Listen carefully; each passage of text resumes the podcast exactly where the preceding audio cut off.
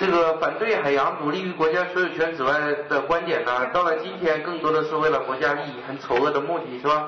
当初其实并不都是一开始，荷兰法学家雨果提出一个伟大崇高的设想，说人类为了陆地打了太多的战争，再抢海就没完了，是吧？提出海洋归全人类公有，这一伟大设想，其实当时也很多人支持赞成，后来不也实现了吗？海洋公有，是吧？但是他提出来设想，操作起来有点技术难题。你比如说，这是中国的水域，这怎么又擦掉了？是到这儿吗？对吗？比如说这是中国，这是日本，是吧？这是中国，这是日本，中间这个水域是公海的话，什么结果？日本的军舰开到中国上海，缓缓架起一门大炮，能不能管？只要炮弹没射上来，你就管不了。那我们唯一应对是赶紧派一个军舰到东京，这样这个操作起来是有问题的。所以有人完善了雨果的思想，提出了现代海洋法里这个领海和公海的概念。这部分是中国水域是吧？这部分是日本水域，中间是公海，愿意干嘛干嘛都可以，但这两个地方就不能随便进了。但是当时定领海的面积或区域是怎么定的？当时世界上最先进的武器射程留了好多余地定的。随着人类武器射程越来越远，越来越远，越来越远，越来越远，终于洲际导弹干出来了，是吧？亚洲按一个按钮直接干到非洲去。那你在为了国家安全的借口搞这个领海公海，已经没有太大的意义了，坦率的讲。但是世界各国领海不断加大，不断加大，嘴上说是为了国家安全，其实全是为了。争夺资源是吧？为了更多的利益，全是为了这个。在国际关系上，打着国家民族利益的旗号，所有的丑恶行径都被允许了，是吧？这是我们痛心疾首的事实。国际关系上有没有道义可讲？有，我还是有一点，不多。你们都是些犬儒主义者，是吧？我还是相信有那么一点的，确实不多，多少有那么一点。就这一点，让我们感觉人类还有希望，是吧？有那么一点，不多。但是更多的看到的都是丑恶行径，最无耻的就是这些丑恶行径的实行者们，嘴上挂的都是冠冕堂皇的旗号，什么他妈神圣不可侵犯，有什么神圣不可侵犯啊？全是胡说八道。我们国家也是国际关系处理的很不好，是吧？都一样，世界各国都一样，都是他妈欺软怕硬，不讲道理。你看我们钓鱼岛的问题上，跟日本政府总是显得不够强硬，是不是这样？我们经济上对他有所依赖，不敢太怎么样，所以欺软怕硬嘛。对日本不敢，对弱国不就敢了吗？跑到沿着中国地图往下呜这样找，低头半天，终于找到有几块小破岛。我们说那是我们国家神圣不可侵犯的领土，为什么呢？祖先有人在那儿立过几个石碑，建过两个草房子，是吧？所以是我们中国的领土，周边全是小肉国嘛，谁不服气，妈的干死，都不敢吱声了。我们说神圣不可侵犯。是不是要那几块破地有用？没用，就是一旦确定了是我们的地，那周围的大片水域，所有资源都是我们的，就是为了抢东西，是吧？抢东西，没有太多的道义可讲。国际关系上绝大部分是恶心的。台湾问题也是一样，是吧？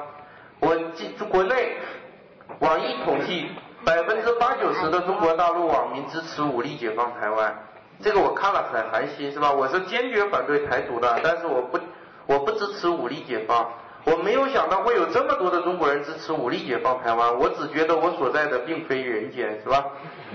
都是他妈中国人，能过一块就过一块，过不了呢。我们既然是我们的国土，想办法给他要回来，经济上压挤挤兑他，总之把他抢回来。你不能说是用武力解放，都是中国人，把他全杀光了，你有什么好处？还有人提出一个帖子说，我们用几颗原子弹给他炸成一片焦土，然后就回归了。他妈的，回归完了全是辐射，你要他干嘛？疯狗吗？不是。还有台湾也不是那么神圣不可侵犯的。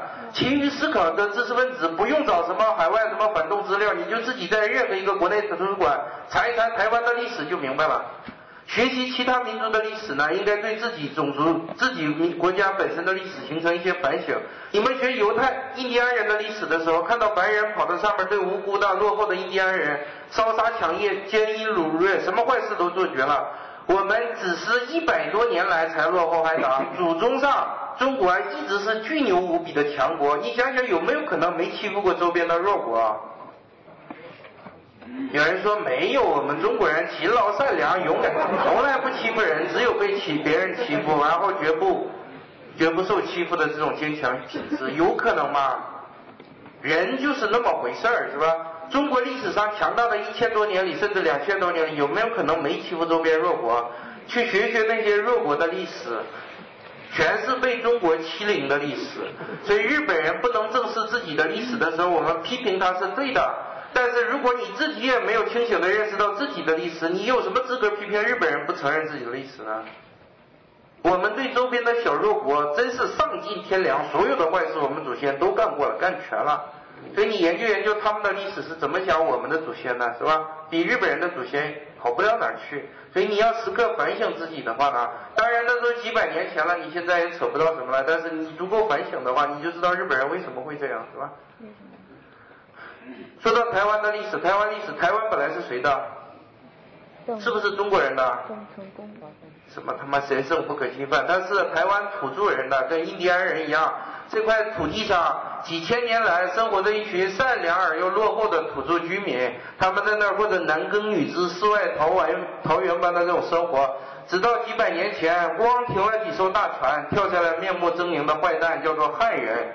一上岸，见到土著落后，上去男的杀，女的抢，土地什么房子烧光，所有的坏事做绝了，杀的这帮人屁滚尿流，打不过嘛，落后都躲到深山老林里不敢下来。于是我们的祖先哈哈狞笑，给他起个名叫高山族。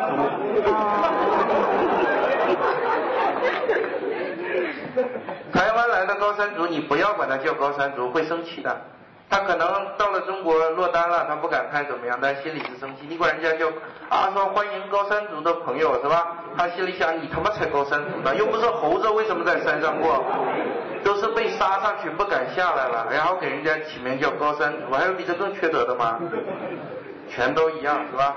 正视一下，我给你讲的不是什么反动材料，任何一个图书馆研究台湾史的著作一查全能查到，根本就不需要借助什么海外的东西。我也不敢拿海外的东西到班上讲，里面的有人说我思想政治有问题是吧？我不用，就国内的资料就足以证实了。这就是台湾的历史。所以台独分子说我们天赋人权要自由要独立神圣不可侵犯，大陆说这是自古以来不可分割的神圣领土，妈的我要打死你！两边都他妈神圣不可侵犯的时候。高山族的原居民是什么心情？从山上往下一看，妈的，两群疯狗是吧？还他妈神圣不可侵犯，这是对神圣最大的亵渎是吧？有没有可能还给他？现在汉人在那儿已经比高山族还多了，这个也不可能还。所以正视历史，保持心态健康的面对国际事务是吧？好，又激动了是吧？激动了，就是这样是吧？这就是你理解的神圣不可侵犯，这是第七题。再乘一百九页。